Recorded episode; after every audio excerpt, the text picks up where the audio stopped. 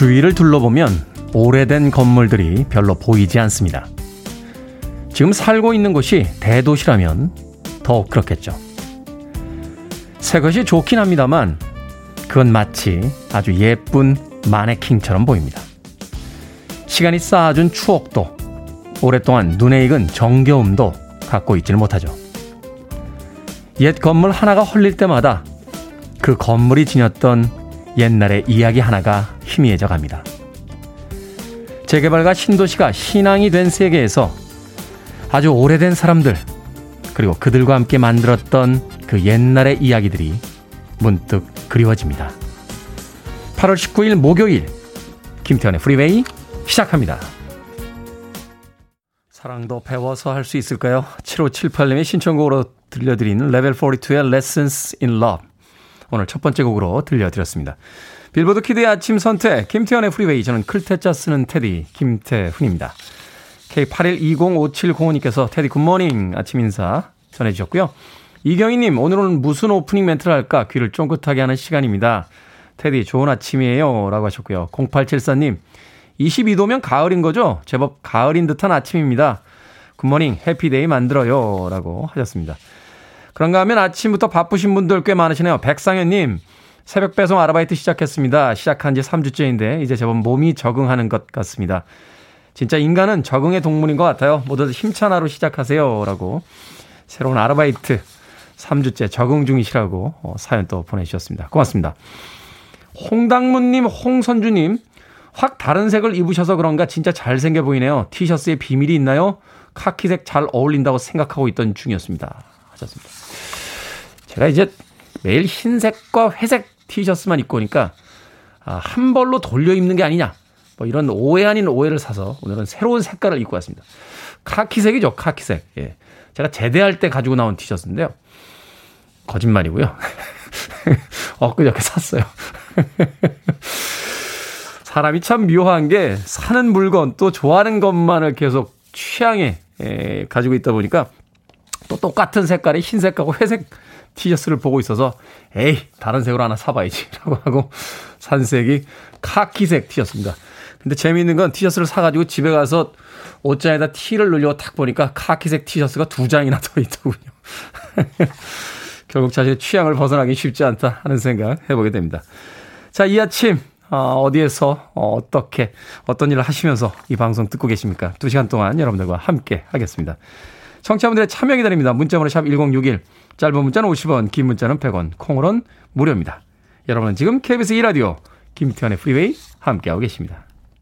KBS 2라디오 yeah, 김태현의 프리웨이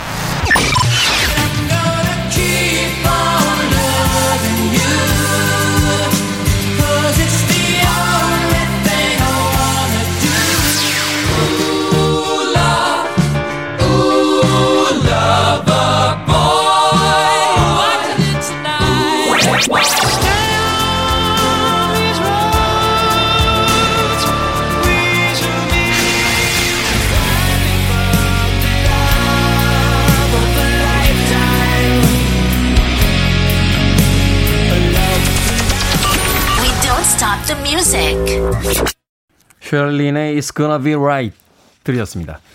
경쾌한 음악이었죠. Got to Be Real이라는 곡을 주로 들려드렸었는데 오늘은 셜린의 It's Gonna Be Right 이란 곡 들려드렸습니다. 이계명님 아내가 화분 하나를 사오더니 아침 저녁으로 들여다보면 뭐라고 뭐라고 얘기하는데 부럽네요. 제가 화분이 되고 싶어요. 화분을 들여다보는 게 행복한가 봐요. 제 얼굴도 들여다봐 줘 했더니 치워 라고 이야기하네요. 화분에다 이야기한다. 아, 어느 날 갑자기 화분이 되는 건 아닙니다. 이계명님. 평상시에 그래야 그래서 이 아내분에게 관심이 좀 있으셔야 돼요. 어, 뭘 좋아하는지, 어떤 옷을 주로 입는지, 또 무엇을 고민하고 있는지, 이걸 평상시에 관심을 가지고 있어야 대화가 시작이 되는데, 지금까지 별 관심이 없다가 갑자기 화분을 하고 이야기하는 아내에게 얼굴을 들이밀면서 내 얼굴도 좀 쳐다봐줘 라고 하면 어떤 아이가 좋아합니까? 이계명님, 어떡하죠? 이거 단기간에 해결될 것 같지는 않은데, 마트 상품권 하나 보내드리겠습니다. 어, 공짜로 마트 상품권이 하나 생겼는데, 마트에 장 보러 갈래? 라고 이야기를 한번 시작해 보시는 건 어떨까 하는 생각이 드는군요. 콩으로 들어오셨는데요. 샵 1061로 이름과 아이디 보내주시면 모바일 쿠폰 보내드리겠습니다. 짧은 문자는 50원, 긴 문자 100원입니다. 자, 특별한 날들 맞으신 분들 많습니다. 6823님, 안녕하세요. 태훈님, 오늘은 제 생일입니다. 신랑이 아침에 미역국과 갈비찜을 해서 생일상 차려줬어요. 너무 많나요? 라고 하셨고요. 4704님, 안녕하세요. 테디. 오늘 엄마 아빠 결혼 기념일 35주년입니다. 알콩달콩하게 지내는 모습 보면 너무 보기 좋아요. 퇴근할 때 꽃다발 사가야겠습니다. 라고 하셨습니다. 그런가 하면 9034님, 오늘 웨딩 촬영하러 가는 길에 프리웨이 듣고 있습니다. 왜 그런지 모르겠지만 심장이 터질 것 같네요. 응원해 주세요. 하셨는데. 아니, 웨딩 촬영을 하는데 뭘 응원합니까? 심장이 터질 것 같아요. 아, 두 가지 종류의 심장 박동이 있죠. 너무 좋아서 흥분돼서 심장이 막 벌렁거리는 경우가 있고 이건 아니지 않나 하는 생각이 들면서 예, 거기까지만 하겠습니다. 예, 거기까지만. 그 정상적인 반응입니다. 아, 인생에서 아주 급격한 변화를 겪는 시기이기 때문에 어떤 근거 없이 그냥 가끔 불안할 때가 있습니다. 예. 자신의 심장 소리에 아, 귀 기울이시면서 예, 오늘 하루 행복하게 예, 보내시길 바라겠습니다. 웨딩 촬영하러 가는데 응원해 달라고 하시는 건 네, 제가 참 이해가 안 가긴 합니다만 어찌됐건 아 아메리카노 모바일 쿠폰 한 장 보내드리겠습니다. 예, 아이스 아메리카노 한 잔 드시면서 심장을 좀 가라앉히시길 바라겠습니다. 배은하님, 새벽 출근하는 남편과 어제 싸워서 신경 안 썼더니 밥 대신 컵라면 먹고 출근했습니다. 힘쓰는 일이라 밥 먹는 사람인데요. 퇴근 후에 삼겹살 사다 소주 한잔 하면서 제가 먼저 화해해야겠습니다. 라고 하셨는데, 문자 하셔야 돼요. 삼겹살 사다 놨어. 저녁에 소주 한 잔 해. 라고. 그거 안 하시면 밖에서 삼겹살에 소주 드, 드시고 들어옵니다. 시, 신경질이 나셔가지고 아침에 밥도 안 주고 말이야. 하면서 동료분들과 삼겹살에 소주 먼저 드시고 들어올 수 있으니까 꼭 문자 남기시길 바라겠습니다. 그 서로 기분 나쁘잖아요. 배은하님은 또 정성스럽게 삼겹살에 소주 준비해 놨는데 뭐야 삼겹살에 소주 먹고 왔어? 하면 또 2차 대전으로 벌어집니다. 싸움이. 옛날에 베스트셀러가 됐던 책 제목이 생각이 나네요. 여자는 서운하고 남자는 억울하다. 자, 홍당무님의 신청곡으로 갑니다. 아리어 스피드웨건. Keep on loving you.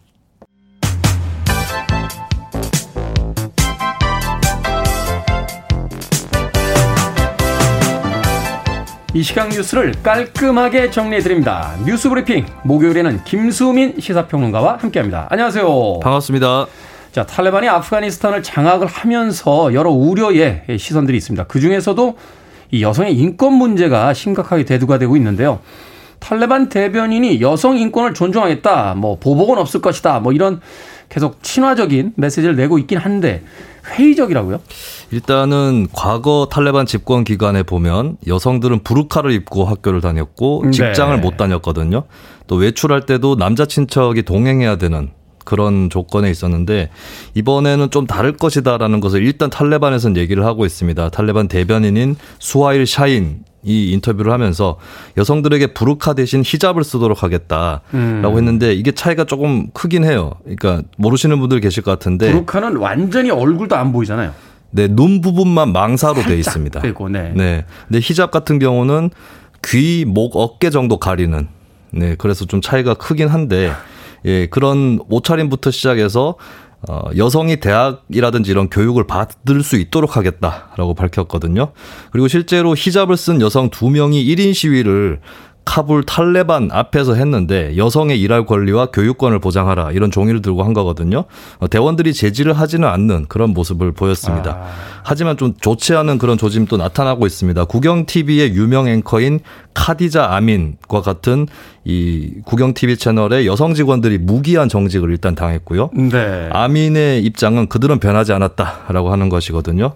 그리고 카불에서는 부르카를 찾는 여성들이 증가하면서 그 가격이 10배 가량 급등하기도 했습니다. 아, 또 한편으로는 미리 이제 준비를 하는 거죠. 그렇습니다. 어. 그리고 부르카 없이 외출했다가 총격을 당한 여성의 사진이 공개되기도 했고요. 그리고 탈레반 발포로 시위대에서 두 명이 숨지는 그런 사건도 일어났습니다. 탈레반 그 집권기에 정말 그 법 집행을 과거식으로 했잖아요. 도둑질하면 팔을 잘라버리고 네. 그 부정한 여인이라고 해서 막 돌을 던져서 살해하는 막 이런 일들이 있었는데 지금 아프가니스탄에 있는 그 여성들의 어떤 공포라는 건 지금 정말 어마어마하겠다라는 또 생각을 하게 되는군요. 네, 여성들뿐만 아니라 다수 시민들이 공포를 느끼고 있는데 그 중에서도 특히 여성이 많은 공포를 느끼고 있다. 여성 인권이 어, 가장 먼저 위협에 처하고 있다라고 하는 현실입니다.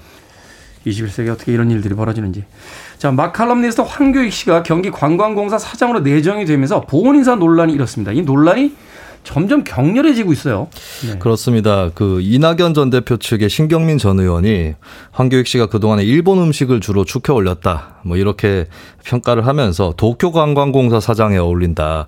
이렇게 얘기를 했었고 여기에 대해서 음. 황교익 씨가 그러면 이낙연 전 총리는 일본 총리 하시라. 뭐 이렇게 또 맞받았거든요. 연미복을 입었다. 뭐 그렇습니다. 네, 일본 통이다 이런 것들을 이유로 들면서 그러면서 어제 SNS에 계속해서 황교익 씨가 글을 올렸는데 어, 사장 후보자는 제 능력으로 확보한 권리다. 그리고 친일 프레임 때문에 크게 화가 나 있었다 이렇게 밝히면서 오늘부터 자신의 인사청문회 바로 전까지 자신은 오로지 이낙연의 정치적 생명을 끊는 데 집중하겠다. 하면서 굉장히 확전되고 있는 그런 분위기입니다. 송영길 민주당 대표도 자세한 상황은 모르지만 과한 발언이 아닌가 상식에 맞게 정리되지 않을까라고 얘기를 했는데 이 정리라는 것은 지명 철회라든지 후보자 자진 사퇴 이런 것들을 의미한다라고 볼 수 있는데 네. 이재명 후보 캠프에서는 자진 사퇴 의견도 꽤 있었다고 해요. 하지만 일단은 경기도 의회 인사청문회까지 지켜보기로 그렇게 어, 잠정적으로 결론을 내렸다고 합니다. 대선 전국이 되면서 이제 그 각 당마다 이제 경선 그 시기를 향해서 달려가고 있는데 내부 총격들이 참 많습니다.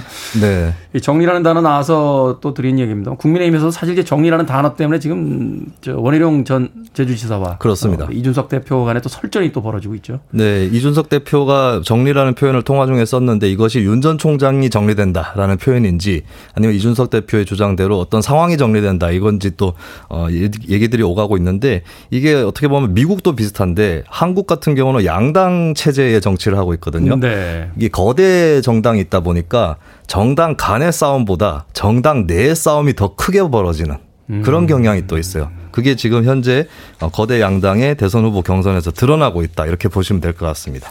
예민한 시기이긴 합니다만 이런 모습이 자꾸 비춰졌을 때 국민들의 어떤 정치 혐오가 아, 생기지 않을까 좀 걱정이 되기도 합니다.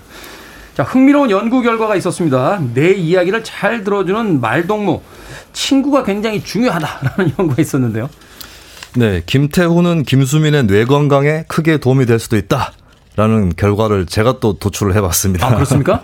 어. 말동무의 존재가 굉장히 중요하다라고 하는 것인데 네. 미국 뉴욕대 의대 연구팀이 평균 연령 63세인 한 2천여 명 정도를 상대로 연구를 한 결과거든요. 어, 말 잘 들어주는 말동무가 항상 곁에 있는 것만으로 두뇌 건강이 크게 좋아진다라고 하는 겁니다. 아. 이 사람은 40대 이후에 뇌 용적이 줄어드는데 그렇지만 이런 인지 기능이라든지 이런 것들이 떨어지는 속도를 말동무가 늦춰줄 수 있다라고 하는 것이라고 할 수 있고 이것이 이제 알츠하이머병 예방 효과가 있다. 음. 어, 그래서 이번 연구 결과를 반영한다면 예를 들어서 의사가 환자를 진단할 때에 말동무가 있느냐 이런 질문을 해보고 또 체크를 할 수 있다라고 하는 것이죠. 아 그렇군요. 누군가가 내 이야기를 잘 들어주는 사람이 있게 되면 네. 뇌 활동도 더 활발해지고 뭐 알츠하이머 예방도 되고 두뇌의 어떤 개발도 된다. 하는 이야기군요. 그런 의미에서 김태훈 MC는 굉장히 운이 좋은 분이라고 볼 수 있겠죠. 아 그렇습니까? 왜냐하면 말동무들이 이렇게 전파를 통해서 아... 어, 여러 정치자들이 또 말동무가 되어주시고 계시니까요. 근데요, 그 멀리 있는 분들은 그렇게 잘 들어주시는데 네. 가까이 있는 제 스탭들은 네. 제가, 제가 제가 뭐라고 하건 안 들어요. 어, 하여튼 오늘도 방송 끝나고 좀 얘기 좀 해봐야 될 것 같은데. 알겠습니다. 누군가에게 말동무가 되어준다는 것, 서로 서로에게 그런 어떤 친구가 되어준다는 것 굉장히 좋을 것 같습니다. 오늘의 시사 엉뚱 퀴즈 어떤 문제입니까? 네, 방금 대화와 인지 연령에 관련된 뉴스 전해드렸는데요. 네. 말 잘 들어주는 사람은 뇌 건강에 도움이 되고 말 잘 타는 전웅태 선수는 도쿄올림픽에서 동메달을 땄습니다. 그렇죠. 브라보. 여기서 오늘의 시사 엉뚱 퀴즈. 전웅태 선수가 출전했던 근대 5종 사격, 펜싱, 육상, 승마, 수영 이렇게 다섯 종목을 겨루는 종목이죠. 아, 그만큼 뛰어난 신체 능력과 강인한 정신력이 요구되는 근대 5종. 이 근대 5종을 고안한 사람은 누굴까요? 근대 올림픽의 창시자이기도 합니다. 1번 쿠베르 땅, 2번 이브몽 땅, 3번 짜리몽 땅, 4번 얼렁뚱 땅. 정답 아시는 분들은 지금 보내주시면 되겠습니다. 재미있는 오답 포함해서 총 10분께 아이스 아메리카노 쿠폰 보내드립니다. 전웅태 선수가 동메달을 딴 종목이죠. 근데 5종을 고하는 사람은 누구일까요? 근대 올림픽의 창시자이기도 합니다. 1번은 쿠베르 땅, 2번은 이브몽 땅, 3번은 짜리몽 땅, 4번은 얼렁뚱 땅 되겠습니다. 문자번호 샵 1061, 짧은 문자는 50원, 긴 문자는 100원, 콩은 무료입니다. 뉴스 브리핑 김수민 시사평론가와 함께했습니다. 고맙습니다. 감사합니다. 마이클 제거 밴드입니다. Let's all chant.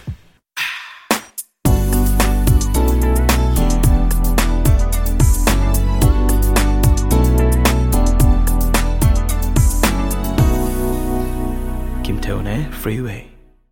이 노래 참 오랜만에 들어봤네요. 마음 든든님의 신청곡으로 들려드린 곡 아하의 Stay on This Road 들이었습니다. 최근에 그 개봉하는 영화들 보니까요. 이 아하의 다큐멘터리인가 아, 혹은 라이브 실황을 담고 있는 그 영상인가 아하라는 제목으로 어, 개봉하는 영화가 한 편 있더군요. 예, 생각이 나서 극장에 개봉하면 좀 보러 가야겠다 하는 생각 들었습니다. 유투 같은 팀들 또 최근에 많은 인기를 얻고 있는 콜드플레이 같은 팀들이 자신들의 음악에 아주 중요한 영향을 준 팀이다라고 이 아하를 거론하게 됐습니다. 머튼 아켓이 이끌었던 팀이었죠. 아하의 Stay on this road 들으셨습니다. 자, 오늘의 시사 엉뚱 퀴즈. 근데 5종을 고안한 사람은 누구일까요? 정답은 1번 쿠베르땅 되겠습니다. 최근에는 쿠베르탱이라고 발음을 하는데 저희 어릴 때는 쿠베르땅이라고 가르쳤던 네, 선생님들도 있었던 기억이 됩니다. 아마 이게 프랑스 사람이기 때문에 정확하게 발음하면 쿠베르땡 뭐 이 정도로 발음이 나지 않을까 하는 생각이 드는군요. 자, 0874님 쿠베르 땅, 얼렁뚱 땅 당첨을 꿈꿔봅니다. 라고 하셨고요. 김영부님, 독도는 우리 땅. 그렇죠. 오드리님, 짜리몽 땅. 야 이 보기를 낸 우리 작가들도 참 옛날 사람들이에요. 예, 짜리몽 땅 이거 요새 쓰나요? 이런 단어? 옛날에 왜 일본 만화 있었죠? 우리나라에서는 동짜몽이라고 예, 그 제목을 달고 나왔었는데 그 동짜몽이 동글동글 짜리몽 땅의 약자예요. 예. 짜리몽 땅 진짜 옛날 이야기네요. 김태훈이라고 저 똑같은 이름을 닉네임으로 쓰시네요. 마른 땅엔 운동화, 진 땅엔 장화. 이건 더 옛날 사람인데요. 어, 이렇게 발음하면 안 되죠. 마른 땅엔 운동화, 진 땅엔 장화. 이렇게 발음을 해야 됩니다. 옛날에 짝퉁 중국어로 이야기했던 그런 문장이었는데. 조정희님, 최가박당. 야, 이 영화 기억하시는 분 계십니까? 이게 아마 1980년대 초반이었던 걸로 기억이 되는데, 허관걸이라고 하는 홍콩의 그 코믹 스타가 아, 주연을 맡았던 나중에 시리즈로 만들어지기도 했었죠. 그 이소룡이 죽은 뒤에 진지한 영화가 더 이상 인기를 얻지 못하자 이 1980년대 이제 코믹 시리즈들 뭐 미스터 부, 최가박당 이런 영화들이 등장을 했고 그 이후에 이제 코믹 쿵우를 선보인 성룡이 이제 스타가 되는 그런 계기를 맞기도 했습니다. 최가박당까지 재밌는 오답 보내주셨습니다. 방금 소개해드린 분들 포함해서 모두 10분께 아이스 아메리카노 쿠폰 보내드립니다. 당첨자 명단은 방송이 끝난 후에 홈페이지에서 확인할 수 있고요. 콩으로 당첨이 되신 분들은 방송 중에 이름과 아이디 다시 한번 문자로 보내주시면 모바일 쿠폰 보내드리겠습니다. 문자 번호는 샵1061 짧은 문자는 50원 긴 문자는 100원입니다. 자 7576님 오늘도 함께해요 테디 남자 50의 운동을 처음 시작하려면 개인 PT 받는 게 나을까요? 받아야 하나요? 테디는 운동한 지 오래되신 듯 한데 우짜지요? 라고 하셨습니다. 일단은요, 좀 걸으세요. 운동 시작하시는 분들 대부분 한 3개월 안에 이소룡처럼 막 몸짱을 만들겠다. 막 20대의 몸으로 돌아가겠다. 라고 생각하시는데 안 됩니다. 예, 죽어도 안 됩니다. 그렇게는. 일단은 몸이 운동을 한다는 걸 받아들여야 되니까요. 좀 자주 걸으시고 조금 뛰시다가 어, 개인 PT를 받는 게 나으실 것 같아요. 50 정도면 예, 다칩니다. 예, 무게를 쓰는 운동은 자세가 정확하지 않으면 예, 관절을 다치는 경우가 생깁니다. 근육은 다쳐도 회복이 되는데요. 관절을 다치면 회복이 안 됩니다. 저도 등산을 오래 해서 오른쪽 무릎 슬개골이 좀 안 좋아요. 예, 걷긴 하는데 뛰진 못합니다. 이 충격이 계속 와서. 우리 나이쯤 되면 이제 생활체육 아니겠습니까? 예, 다치지 않는 범위 내에서 운동 열심히 하시길 바라겠습니다. 7576님, 아, 비타민 음료 보내드리겠습니다. 비타민 음료 한 잔 쭉 드시고 멋지게 운동하십시오. 1830님의 신청곡으로 합니다. 자넷 잭슨, When I Think of You.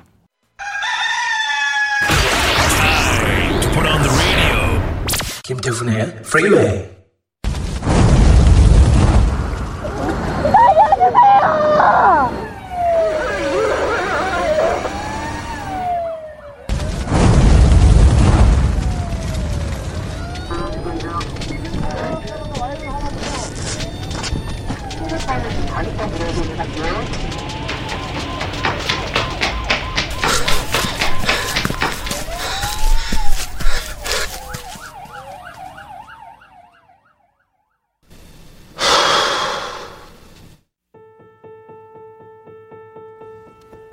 생각을 여는 소리 Sound of Day. 화재 현장에서 활약하는 우리 소방관의 모습 들려드렸습니다. 생사를 넘나드는 현장을 마무리하고 내쉬는 한숨에서 노고의 깊이가 느껴집니다. 생각해보면 어릴 적엔 소방관을 꿈꾸는 아이들이 참 많았죠. 사이렌을 울리면서 위엄있게 질주하는 소방차도, 화염에 휩싸인 건물에 들어가 생명을 구해내는 용감한 소방관도, 아이들 눈에는 다 멋진 영웅이었으니까요. 물론 어른이 된 후에도 그들이 영웅이란 사실에는 변함이 없습니다. 하지만 최근 한 언론사에 소방관에 관한 리포트를 보면요. 영웅 이전에 소방관도 사람이란 사실은 간과해 오지 않았나 싶습니다. 이러한 사실은 지난 10년간 자료에서 드러나는데요. 당연한 일이겠지만 위험한 현장에서 순직한 소방관도 많고요. 육체적, 정신적 노동 강도가 높다 보니 돌연사하는 소방관도 무시할 수 없는 비율이었습니다. 더구나 미처 구하지 못한 사람들에 대한 죄책감으로 정신적 고통을 호소하는 이들도 많다는 건데요. 심지어는 극단적인 선택으로까지 이어진다고 합니다. 위기의 순간에 언제나 나타나는 영웅이기 전에 소방관, 그들도 사람입니다. 우리처럼 겁도 나고 우리처럼 상처도 받고 우리처럼 구원을 기다리기도 하는 사람 말입니다. 우리는 그들에게 우리 일상의 안전을 맡겼습니다. 그렇다면 그들의 안전은 어디에, 누구에게 맡겨야 할까요? 함께 생각해 봐야 될 것 같습니다.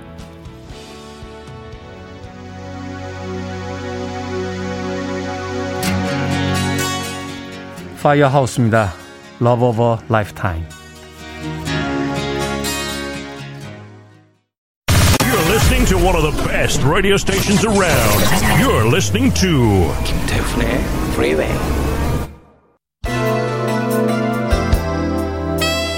빌보드 키드의 아침 선택 KBS 2 라디오 김태현의 프리웨이 함께하고 계십니다. 1부 끝곡은 3021님의 신청곡입니다. 사다오 와다나베와 워렌 위비가 함께한 올드 포토그래프 잠시 후 2부에서 뵙겠습니다.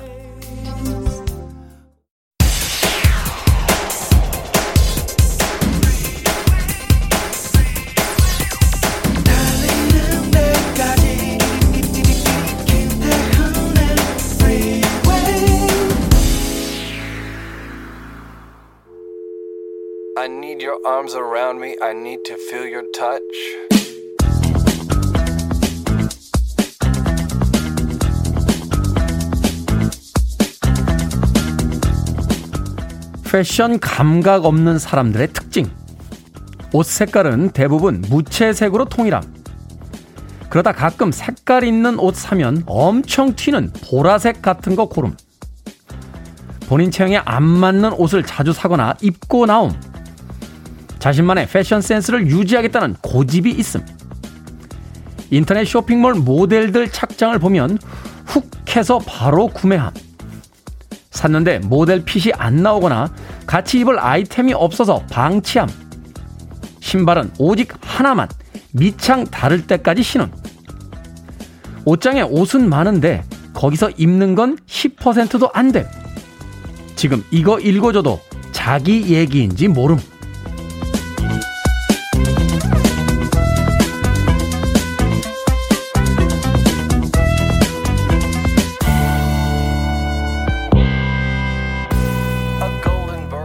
뭐든 읽어주는 남자. 오늘은 온라인 커뮤니티에 올라온 패션 감각 없는 사람들의 특징 읽어드렸습니다. 요즘 말로는 패알못이라고 부르기도 하죠. 패션을 알지 못하는 사람의 줄임말인데요. 각자 자기만의 스타일이 있는 건데 뭐 옷 입는 것까지 남 눈치 볼 필요 있겠습니까? 무엇보다 패션의 완성은 얼굴. 저 같은 사람은 아무거나 막 걸쳐도요. 외모가 옷을 살려줍니다. 근데 우리 스탭들이 이거 제 얘기 아니냐고 놀리던데 올해 들은 어이없는 말 베스트 3 중에 하나입니다. 이래서 패알못들과는 대화가 안 된다니까요. 가끔 색깔 있는 옷 사면 엄청 튀는 보라색 같은 거 고른다고? 이거 카키야 카키. 예. 그리고 얼굴 보래니까 완성되잖아. 퀸의 Good Old Fashioned Lover Boy 들으셨습니다. 자, 이 곡으로 김태훈의 프리웨이 2부 시작했습니다. 앞서 일상의 재발견, 우리 하루를 꼼꼼하게 들여다보는 시간이었죠. 뭐든 읽어주는 남자, 패션 감각 없는 사람들의 특징 읽어드렸습니다. 그래요. 이런 분들이 있어요. 어, 대부분 무채색으로 입고요. 어, 가끔 이제 튀는 보라색이나 카키색 한 번씩 이렇게 사시는 분들이 있습니다. 음, 옷장에 옷은 많은데 거기서 입는 건 10%도 안 된다. 음, 음. 뜨끔하신 분들이 꽤 많습니다. 김지현님. 테디, 브라운색도 잘 어울려요. 뭔들 안 어울리겠습니까? 라고 하셨고요. 김한희님, 따뜻한 고동색 반팔티 입고 오셨네. 야, 고동색 오랜만에 듣네요. 고동색이라니요. 가을 남자 테디라고 칭찬해 주셨는데. 그런가 하면 3986님, 저보고 얘기하는 줄 알았습니다. 접니다, 바로. 라고 하셨고요. 김유진님, 제 얘기라 달려왔어요.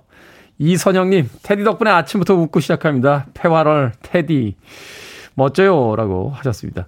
유경희님, 넘치는 자신감 부럽습니다. 우리 남편 얘기 같아서 웃었습니다. 라고 하셨습니다. 그렇죠. 옷이라는 게 사실 그 사람 취향이잖아요. 어. 근데 뭐 어떤 감각이 꼭 있어서 모두가 같은 옷을 입어야 되는 건 아닌 것 같습니다. 일본에 관광 갔을 때 느꼈던 건데요. 일본 사람들이나 또 다른 해외 사람들 이렇게 보면 한국 사람들 옷 참 잘 입습니다. 어, 세련됐고. 근데 한 가지 좀 아쉬운 점은 뭐냐면요.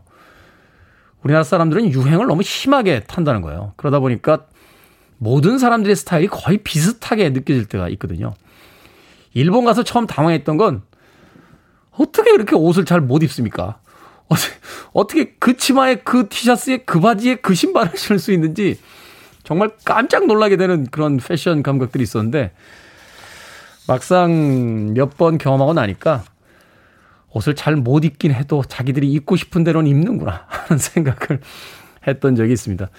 우리는 오히려 그 유행이라는 거대한 흐름 때문에 우리가 입고 싶은 옷을 입지 못하고 남의 눈치를 보면서 옷을 입는 경우가 있는 건 아닌가 한 번쯤 생각해 보게 됩니다. 예전에 오스카 와일드가 그런 이야기를 했다라고 그래요. 유행은 천박하다. 6개월마다 바뀌지 않는가라는 이야기. 오늘만큼은 여러분들 마음에 드는 옷꼭 입고 나가시길 바라겠습니다. 자, 뭐든 읽어주는 남자, 여러분 주변에 의미 있는 문구라면 뭐든지 읽어드립니다. 홈페이지 오셔서 게시판 사용하시면 되고요. 말머리 뭐든 달아서 문자로도 참여가 가능합니다. 문자번호 샵 1061, 짧은 문자는 50원, 긴 문자는 100원, 콩으로는 무료입니다. 채택되신 분들에겐 촉촉한 카스테라와 아메리카노 두 잔 모바일 쿠폰 보내드리겠습니다. I want it, I need it, I'm desperate for it. Okay, let's do it. 김태훈의 Freeway. 두 곡의 음악 이어서 듣고 왔습니다. 주케로와 폴영이 함께했던 센자 우나 도나. 영어로 바꾸면 Without a Woman이라는 뜻이라고 하는군요. 그리고 이어진 곡은 브라이언 페리, 록시 뮤직의 아주 유명한 보컬리스트였죠. 브라이언 페리의 Slave to Love까지 두 곡의 음악 이어서 들려드렸습니다. 자, 가을님. 서울서 프리웨이 듣다가 남양주로 이사와 잘 듣고 있습니다. 여기는 주파수가 잘 잡히지 않아서 콩으로 듣고 있어요. 기상 시간이 서울보다 이르고 일찍 잠든답니다. 아침 매우 상쾌하고 신선합니다. 하셨습니다. 정말 한가한 곳으로 가게 되면 그렇죠. 사실은 우리가 이제 살고 있는 환경이 참 중요하다는 생각을 하게 되는 게 서울에서 지낼 때는 아침부터 저녁까지 어, 뭐가 그렇게 바쁜지 또 아무런 일이 없어도 뭔가를 해야 될 것 같은 그런 강박에 시달리다가 서로 좀 벗어나서 이렇게 자연과 좀 버타고 있는 그런 공간에 가게 되면 삶의 리듬도 조금은 느려지는 듯한 그런 기분을 느낄 때가 있습니다. 가고 싶네요. 이 복잡한 도시에서 좀 며칠이라도 벗어나고 싶다 하는 생각 해보게 됩니다. 가을님. 가끔 문자 보내주시고요. 또 그곳의 풍경 사진으로도 보내주시면 음, 행복하게 감상하도록 하겠습니다. 9981님, 잘생긴 테디님, 내 거 안 읽으면 삐질 거예요. 라고 보내주셨습니다. 삐지지 마십시오. 5147님, 테디 사랑하게 될 것 같아요. 연장 계약 완전 환영해요. 라고 하셨습니다. 고맙습니다. 자, 최희원님, 명절에 남편이 컬러풀한 니트티 입고 시댁 갔는데 도련님이 형아 신창원이야? 라고 했다는군요. 그렇죠. 그 신창원 씨가 유행시킨 티셔츠가 있었죠. 막 울긋불긋한. 아, 그래도 그렇지. 면전에서 이렇게 이야기하는 건 좀 아니지 않습니까? 우리나라 사람들 참 잔인해요. 면전에서 그 사람 막 외모 가지고 막 뭐라고 얘기하고요. 어. 야, 너 뭘, 네가 하는 밥이 맛있냐? 맨날 살이 찌게? 막, 막 이러면서 뭐라고 하고요. 아니, 너도 왜 얼굴이 갑자기 늙었니? 뭐 이런 이야기들 하고. 아니, 자기들이 뭐 그렇게 대단하게 생긴 사람들도 아니면서 말이죠. 어, 더군다나 저 같은 사람들한테는 그렇게 이야기하면 안 되거든요. 본인들 얼굴이나 신경을 쓰지 말이죠. 예? 왜 고개 숙이고 있나 두 작가들. 예? 앞서서의 그 여파가 계속 남습니다. 뭐든 읽어주는 남자에서 예, 폐알못에 대한 오늘 음, 오래 갈 것 같은데요. 이 감정. 자, 강하수님, 테디 오늘 저 백신 1차 접종 맞습니다. 벌써부터 두근거려요. 라고 하셨고요. 최미숙님, 백신 2차 정말 힘드네요. 이틀째인데 아직도 안 아픈 곳이 없습니다. 3일 지나야 할까요? 라고 하셨습니다. 임희소님, 어제 백신 접종 2차 맞고 몸이 좀 안 좋습니다. 아침에 못 일어나고 있는데 남편이 어머님 시장하셔 빨리 밥해 라고 하네요. 서럽네요. 하셨고. 신재수님, 테디 백신 근육통 장난 아닙니다. 라고 하셨습니다. 최근에 이제 백신 접종하시는 분들이 많기 때문에 그 후유증 때문에 고상하신다는 문자들 많이 올라옵니다. 어쩌다가 세상이 이렇게 돼버린 걸까요? 예. 물 많이 드시고 예, 또 약 드시고요. 며칠 좀 푹 쉬시길 바라겠습니다. 주미자님의 신청곡으로 합니다. 우당탕 쿵탕 좀 때려 부셔 볼까요? Yes, Honor of a Lonely Heart.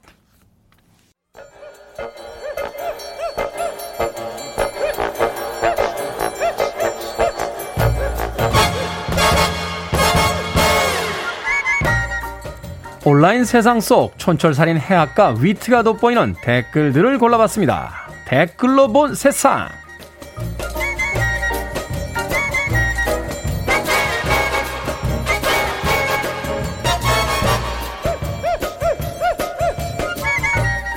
첫 번째 댓글로 본 세상. 영국의 햄프셔주의 한 청소업체 직원이 최악의 집을 만났습니다.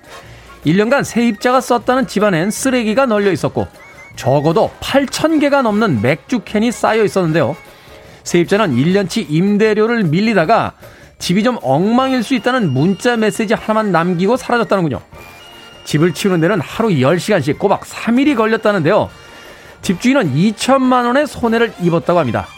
여기에 달린 댓글들입니다. Little Things님. 아니 저렇게 맥주를 마시고도 몸이 아프지 않다는 게 더 레전드 같네요.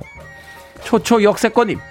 쌓아놓은 맥주 보니까 저랑 맥주 취향이 비슷한데 괜히 기분이 나빠요. 손해를 보긴 했지만 어찌됐건 나갔으니까 집주인은 속이 시원하겠네요. 그런데 이분 이제 다른 집도 얻지 않겠습니까? 음, 다음 집주인은 이제부터 고생 시작이군요. 일종의 폭탄 돌리기인가요? 근데 1년 동안 8,000개를 마셨다고요? 그럼 얼마야? 365번. 하루에 한 25캔씩 먹은 거야? 와, 대박인데.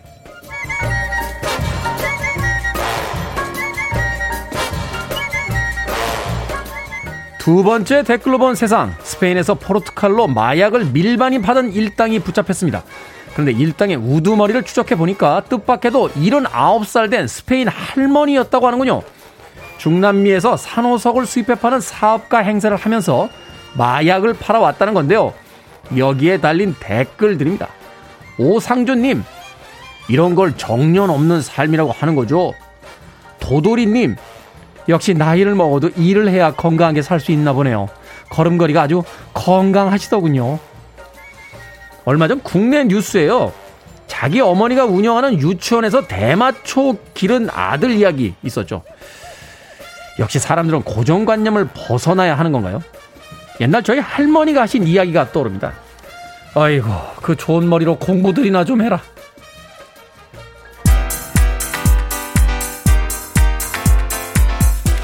시시 페니스턴입니다. We gotta love them.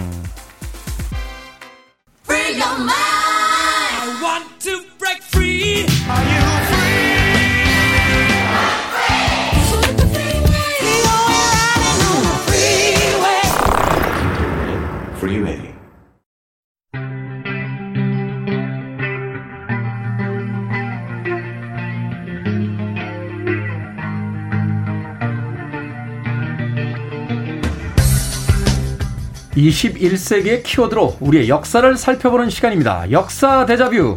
오늘도 공간역사연구소 박광일 소장님 나오셨습니다. 안녕하세요. 안녕하세요. 강정림님께서요. 어, 역사 대접을 하는 날이네요. 많이 기다려지는 날입니다. 아프간 대통령 바리바리 돈다발 들고 도망갔는데 우리나라 왕은 말 타고 도망갔을 텐데 뭘 챙기고 갔을까요? 라고 하시면서 우리나라의 왕 선조에 대한 이야기 예, 네. 하시면서 음. 과거 역사와 지금의 역사 이렇게 연결시켜 주셨는데 어, 선견지명이 있으셨나 봐요. 오늘 역사 이야기가 바로 그런 이야기가 될 것 같습니다. 이슬람 무장 조직인 탈레반이 아프가니스탄 장악하면서 뭐 충격적인 보도들이 최근 쏟아져 나오고 있는데 아비 규환 속에서 대통령은 자동차로 세대 분량인가요? 돈다발을 싸들고 해외로 도피했다 하는 뉴스가 도착했습니다. 뭐 이 장면이 똑같진 않습니다만 우리 역사에서도 조금 비슷하게 느껴지는 풍경이 있죠. 그렇습니다. 그래서 지금 그 카불에서 탈출한 그 이슬람 그 저기 탈레반의 공격을 피해서 탈출했다고는 하는데 국민들보다 먼저 탈출했잖아요. 그렇죠. 아슈라프 가니 대통령이 그런 의미에서 볼 때 사실은 이 아프가니스탄 사태를 주시하고 있었던 많은 사람들에게 큰 실망, 충격을 주지 않았을까 싶고요. 음. 말씀하셨던 것처럼 우리 역사에서도 드물지만 이런 사건들이 일어나게 됩니다. 무엇보다도 한 나라를 대표하는 지도자가 국민들, 백성들을 먼저 버리고 탈출했다는 점에서 기본적으로 저항 의식을 약화시킨다라고 볼 수가 있고요. 네. 대개 이런 탈출 피란이라고 하는 것들이 전략적인 선택이 아니라는 점에서 전 황의 급격한 악화를 초래하는 경우가 있습니다. 그래서 말씀하셨던 것처럼 조선시대 뭐 선조, 인조가 여기에 해당한다고 볼 수가 있고요. 어, 만약에 인조가 사실은 탈출만 잘해서 강화도로 들어갔더라면 네. 병자호란의 국면이 달라졌을 거다라고 주장하는 아. 분들이 많이 있기도 하고요. 그리고 이제 가까운 시기로 보면은 어 6.25 전쟁 때 이승만 대통령이 서울을 급하게 탈출하고 또 인도교를 폭파함으로써 그 충격이 6.25 초기 어떤 전황에 굉장한 악화 를 미쳤다는 점에서 사실은 남의 나라 이야기지만 또 한편으로 우리 역사에서도 어, 참담하고 비극적인 어떤 그런 모습들을 볼 수가 있는데요. 네.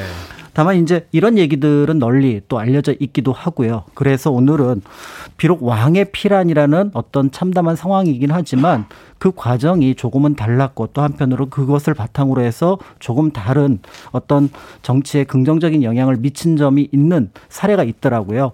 그래서 오늘은 그 내용, 특히 이제 고려 현종이 2차 거란의 침입에 맞서서 어떻게 보면 이제 상황에 맞아서 이제 피난을 갔던 그 내용을 좀 살펴보려고 합니다. 단순한 어떤 몸보신을 위한 피난이 아니라 네. 그것을 통해서 어떤 전략적인 어떤 고민을 했던 그렇습니다. 그래서 그 이후에 상황을 바꿨던 것에 대한 이야기를 해보도록 하겠습니다. 일단 고려 현종에 대한 이야기를 해야 될 것 같은데 어떤 왕입니까? 고려 어, 현종. 고려 현종 하면은 그 거란 2차, 3차 침입에 나오는 왕이라는 점에서 익숙한 듯 하지만 막상 어떤 왕인지는 거의 아마 잘 모르실 것 같아요. 네. 그래서 그 왕이 이제 어떻게 올라갔는지부터 살펴볼 필요가 있는데 일단 태어날 때가 좀 예사롭지 않습니다. 어, 아버지는 태조의 여덟째 아들인 왕욱이라는 인물이고요. 어머니는 경종의 비인 헌정 왕후입니다. 어. 이게 말이 안 되죠. 그러네요. 이게 왜냐하면 경종의 아들이어야 되는데 경종의 비의 아들이며 왕의 왕욱의 아들이니까 사실은 이 둘이 어 일종의 이제 불륜 관계라고 할 수가 있는 거죠. 음. 그러니까 27살 나이로 경종이 일찍 죽은 뒤에 헌정 왕후가 이제 숙부벌인 어 왕욱을 만나서 그 사이에서 낳은 아이가 바로 현종입니다. 네. 그러니까 현종은 태어나면서부터 이제 뭔가 사람들에게 조금 어, 비판의 대상이 될 수 있는 그런 존재였다고 볼 수가 있고요. 어, 더 불행스러운 건 어쨌든 그 왕후가 이제 현, 정을 낳다가 숨을 거두고 그다음에 당시 왕이었던 성종이 이 사실을 알고 크게 노해서 그 네. 그 왕욱을 경남으로 사천으로 귀향을 보내서 아. 다섯 아. 살때 아버지마저 죽음으로써 일종의 이제 고아가 되는 그런 어떤 모습을 갖게 됩니다. 그러니까 태어날 때 어머니가 돌아가시게 되고 그의 어떤 생부마저도 이제 귀향을 그렇죠. 가서 사망하게 되는. 그렇죠. 그러니까 이제 뭐 왕과는 거리가 멀었던 왕이 될 수 있는 그런 상황은 아니었는데 네. 고려의 전국이 급변하게 되면서 왕이 오르게 되죠. 널리 알려진 것처럼 이제 강조라는 인물이 난을 일으킵니다. 당시 이제 목종 천추태후 사이에서 이제 문제가 생기면서 천추태후가 어 목종이 아닌 자신의 아들을 그러니까 김치향과 사이에서 낳은 아들을 왕위에 올리려고 하는 과정이 이제 문제가 되면서 강조가 그거를 진압하게 되는데 네. 문제는 이 과정에서 목종의 명을 어기게 되면서 결국은 천추태후를 귀양 보내고 목종은 죽이게 됩니다. 아, 이게 복잡하군요. 권력 싸움이. 네, 그러니까 이제 결국은 누군가 좀 근처에 있는 사람을 어, 왕에 올려야 되는데 그때 이제 스님으로서 절에 있었던 현종을 청년이었던 어, 현종을 왕에 올리게 되면서 그러면서 이제 우리가 알고 있는 현종이라는 임금으로 이제 즉위를 하게 되는데요. 네. 이제 이 상황에서 이제 널리 알려진 것처럼 앞에서 말씀드렸던 것처럼 거란의 2차 침입이 1년 만에 음. 일어나게 되는 거죠.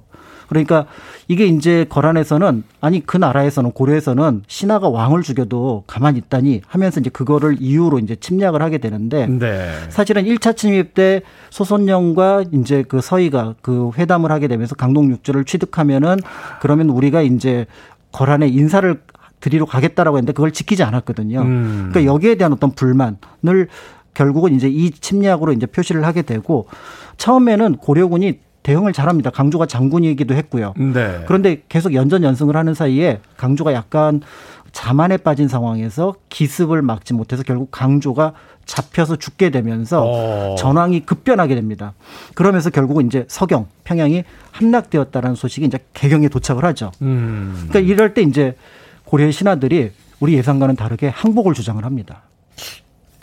항복 항복 이렇게 쉽나요? 한 왕조가? 그러니까요. 어. 그러니까 이제 여기에 어떻게 보면 노 대신이었던 참을 수 없었던 분이 한 분이 있는데 강감찬. 강감찬. 아직은 장군 아니시고요. 강감찬. 아, 이때는 장군이 아닙니까? 아직? 네, 네. 강감찬이 나서서 얘기를 하기를 지금 우리 군세가 부족하긴 하지만 버틸 수 있다. 그리고 저들이 원하는 강조가 죽었으니 명분도 사라졌으니 음. 일시로 몸을 피하는 것이 좋지 않겠느냐라고 얘기를 하면서 결국 이제 피란길에 오르게 되는데요. 왕이 피란을 하지만 어떻게 보면 정통성도 좀 부족하고 그다음에 상황이 급변하니까 따르는 사람이 없는 거예요. 그래서 지체문이라고 하는 사람을 중심으로 한 50명 정도의 사람들만 왕을 호위하게 되면서 말 그대로 정말 초라한 피란길이 되는데 보통 이제 왕의 피란길을 몽진이라고 얘기를 하잖아요. 네. 이게 뜻이 먼지를 뒤집어 쓴다는 뜻이에요. 먼지를 뒤집어 쓴다. 그러니까 그 말대로 이제 먼지를 뒤집어 쓴 채 어떻게 보면 개경을 떠나서 남하를 해서 거란의 어떤 손길을 피하려고 하는 그런 움직임을 보이게 되는 겁니다. 네. 여기서는 단순하게 이제 자기만 살겠다라고 이제 피난을 간 게 아니라 항복은 할 수 없다. 그렇습니다. 그러니까 후위를 도모하기 위해서 이제 몸을 피한다. 이런 이야기가 될 것 같은데. 네네. 근데 이 피날 행렬도 약수하다 보니까 이제 언제 변을 당해도 이게 이상하지 않은 상황이었던 거 아닙니까? 그렇습니다. 그래서 실제로 이제 움직이는 한 시간 한 시간이 굉장히 다급한 상황이었는데요. 또 그 와중에서도 처리할 부분들을 처리하게 됩니다. 특히 이제 어 경기도 일대 양주에 도착을 했을 때 이제 하공진이라는 인물이 나타나서 제가 협상을 한번 해보겠습니다. 네. 라고 얘기를 해서 그 협상을 하게 되고 마침 이제 어떻게 보면 일차적인 성과를 거뒀다고 판단했던 거란군은 하공진의 협상을 받아들이게 됩니다. 음. 그래서 이제 철군 여부를 결정하고 있었는데 나중에 이제 양규가 계속해서 이제 공격을 하게 되면서 나중에 이제 거란군은 철규를 하게 되니까 사실은 2차 침입에서 어떻게 보면은 양주에 도착해서 하공진을 만나면서 긴급한 위험은 어떻게 보면 벗어났다고 볼 수가 있는 거죠. 시간을 벌어준 거군요. 그런데 이제 문제는 하공진이 들어가서 다시 돌아오질 못합니다. 억류가 됩니다. 아, 너는 이제 볼모로 잡겠다. 그렇습니다. 그러니까 결국은 이제 이 소식을 들었더니 그 50명의 군사들이 다시 줄어들어서 한 10명 안팎까지밖에 안 남게 되고요. 왕의 피난길에 10명. 네. 아. 그런 상황에서 이제 외부에 어떻게 보면은 특별하게 이제 공을 세우려고 하는 존재가 있을 수도 있으니 이제 그 군사들에게 표식을 해서 움직이지 않으면 안 되는 그런 상황이 되었고 그런 과정 속에서 정말 다행스럽게 이제 공주에 가서는 김은부라는 사람이 좀 호의를 얻게 됩니다. 그렇군요. 일단은 이제 긴급한 상황에서 빠져나오긴 네네. 했습니다만 여전히 위기가 계속되고 있는 네. 고려의 현종입니다. 음악 한 곡 듣고 와서 계속 이야기 나눠보도록 하겠습니다. 본조비입니다. Runaway. 빌보드 키드의 아침 선택 KBS 2라디오 김태훈의 프리웨이 역사 데자뷰 박광일 소장님과 함께하고 있습니다. 앞서 들으신 곡은 본조비의 Runaway였습니다. 자, 고려 현종의 거란 2차 침입에 대한 피난 이야기 나눠보고 있는데, 자, 지금 절체절명의 순간입니다. 공주에서 잠깐 여유를 누릴 수 있었는데, 이후의 피난길 어떻게 이제 전개가 되고 또 마무리가 됩니까? 뜻밖의 전주에서 위기를 맞이합니다. 전주에서. 예, 전주를 고려사 기록을 보면은 여기는 백제의 기운이 남아 있는 동네다. 후백제. 음. 그러니까 어떻게 보면 고려 조정에 대해서 저- 그가 늘 이제 지지하는 그런 어떤 모습은 아니었던 것 같고요. 네. 실제로 여기 절도사였던 조윤겸이라는 인물이 현종을 어떻게 보면은 회유하고 더 나아가서 자신의 세력 안에 두려는 계획을 세우게 되는 거죠. 그렇죠. 그런 의미에서 어, 왕을 만나는데 군복을 입고 나옵니다. 왕을 만나는데 군복을 입고 나 약간 좀 위험하게 비춰질 수 있지 않습니까? 그렇죠. 그래서 어. 이제 왕이 위험하다고 생각을 해서 옆 동네로 피신을 했더니 군사들을 이끌고 역시 와서 포위를 하게 되고요.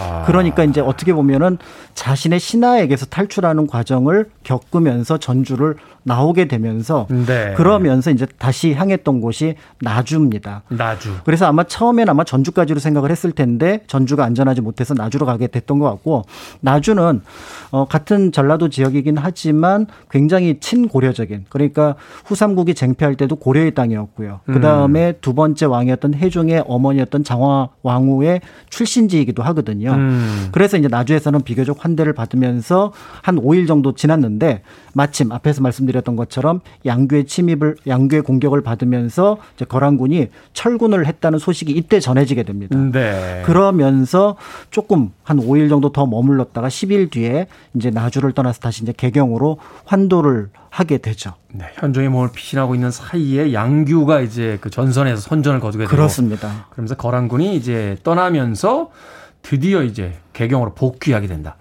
자, 피난길에서 돌아온 이후에 뭔가 좀 변화가 있지 않았겠습니까? 이렇게 큰 일을 겪고 돌아왔으면? 그렇죠. 그래서 국방과 관련해서 한 세 가지 정도 큰 어떤 관련된 업무를 처리하게 되는데요. 네. 첫 번째는 이제 군사력의 강화입니다. 비록 이제 그 철군은 했다고는 하지만 다시 쳐들어올 가능성이 있게 되고요. 그렇겠죠. 그러면서 이제 강감찬의 진원을 받아들여서 군사력을 강화시키게 됩니다. 그리고 이거는 크게 이제 성과를 거두게 되는데요. 한 6년, 7년 뒤에 있었던 제3차 침입에서는 이제 그 거란군의 그 소, 소배합이 끌고 온 군대가 한 10만 또 기록에 따르면 12만 정도로 알려져 있는데 엄청나군요. 여기에 맞서는 고려군은 20만이 넘었습니다. 아, 강군을 양성해 놓고 있었군요, 이미. 네. 예. 더 나아가서 그 당시 최고 지휘자가 이제는 이제 강감찬 장군, 아. 그다음에 이제 강민첨, 김종현 장군이 이끄는 유능한 지도자가 있었기 때문에 사실은 초반부터 거란군을 압도하는 실력을 가지고 있었고요. 그 결과가 우리가 알고 있는 귀주 대첩이겠다. 음. 귀주 이렇게 대첩. 보신다면 이 1차 침입 이후에 현종이 느꼈던 국방의 위협을 어떻게 보면 국방력 강화로 대체를 했다라고 볼 수가 있고요. 두 번째는 전주에 가서 느꼈던 그런 당혹스러움이 사실은 개경의 힘이 지방까지 전해지지 않는다. 토호들에게 미치지 않는다. 그렇죠. 그래서 행정구역의 개편을 이제 염두에 두게 됩니다. 그래서 네. 당시 이 지역이 두 개의 그 지역으로 나누어져 있었는데 이거를 이제 통합하는 과정을 거치게 되죠. 당시에는 여기가 이제 전라북도 지역은 강남도, 그다음에 전남 지역은 해양도라고 하는데 네. 사실은 큰 행정구역의 의미는 없이 그냥 전주가 중심지였고 목- 그 나주가 중심지였거든요. 이 둘을 묶습니다. 아. 그러니까 동네 이름이 뭐가 되냐면 전주의 전자, 나주의 나자를 따서 전라도라는 이름으로. 아, 그게 그래서 전라도란 이름이 되는 거예요. 그래서 우리나라 지금 행정구역 가운데 가장 오래된 지명이 이제 1018년에 만들어진 전라도가 되고요. 전라도. 이때부터 이제 한 100여 년 넘게 지속이 되면서 우리가 알고 있는 현재 행정구역의 이름들이 하나씩 둘씩 등장을 하게 되는데 야, 오늘 이 전라도 이름의 유래만 하나 기억하고 가도 저 역사 대자부에서 배울 건 다 배운 것 같은데요. 그렇죠. 그러니까 예를 들어 이제 나중에 만들어진 경상도 같은 경우는 경주 상주의 앞글자를 땄으니까요. 네. 그다음에 이제 세 번째는 마지막으로 수도를 지키는 게 굉장히 중요하다는 생각을 하게 되는데요. 음. 이건 역시 이제 강감찬의 진원에 의해서 이루어지게 되는데요. 결국은 수도 방어를 하는 것. 그러니까 왕이 수도에서 최후의 어떻게 보면은 결전을 벌이는 것이 중요하다라는 판단을 하게 되는 거죠. 네. 그러니까 피난이라고 하는 것은 굉장히 여러모로 어떻게 보면 위험한 상황이고 또 백성들이 바라지 않는 바이니 그래서 여기에 대한 요새화 작업을 하게 됩니다. 그래서 기본적으로 발호 첨성이라고 하는 중성이 있었는데 이거를 둘러싸는 외곽의 나성을 설치를 하게 됩니다. 무려 20년이 넘는 작업을 하게 되고요. 이 과정에서 23km 이르는 우리 역사상 가장 긴 도성이 만들어지게 되니까 이제 바깥쪽에는 나성, 안에는 중성, 그다음에 그 안에는 궁성과 황성이 들어서면서 네. 개경 자체가 이제 요새화되는 작업. 그러면서 앞으로는 다시는 피란을 가지 않겠다라는 의지를 이 나성 공사를 통해서 이제 드러냈다라고 볼 수가 있고요. 그런 면에서 현종이 즉위하자마자 맞았던 피란 나주로 갔던 어떤 몽진길은 그것이 단순한 하나의 어떤 역사 사건 에피소드로 끝나는 것이 아니라 그거를 경험으로 삼아서 이제 역사의 교훈으로 그다음에 더 나아가서 정책의 어떤 실현으로 만들었다는 점에서 여느 피란 길과는 조금 다르지 않았을까 이렇게 볼 수가 있을 것 같습니다. 고려 현정 참 대단하네요. 본의 아닌 왕이 오른 뒤에 수많은 어떤 환란을 겪고 나서 고려의 어떤 정치 체제와 군사 정책을 이제 확립시키는 그렇습니다. 도성의 어떤 방어 체제를 수립하는 그렇습니다. 그런 어떤 업적을 남기게 되는 그런 임금이 되는군요. 네, 그래서 고려 중기 어떻게 보면 안정기를 만들었고 동아시아 균형의 추를 만들었던 임금이 바로 현종이다라는 평도 있습니다. 네. 하지만 이제 우리가 기억해야 될 것은 전라도는 전주와 나주의 합성어다라고 오늘 알려주셨습니다. 자, 역사 대자뷰. 오늘은 아프가니스탄에서 탈출한 가니 대통령 사례를 통해 고려 현종의 피난 이야기까지 이야기를 나눠봤습니다. 공간 역사 연구소 박광일 소장님과 함께했습니다. 고맙습니다. 감사합니다.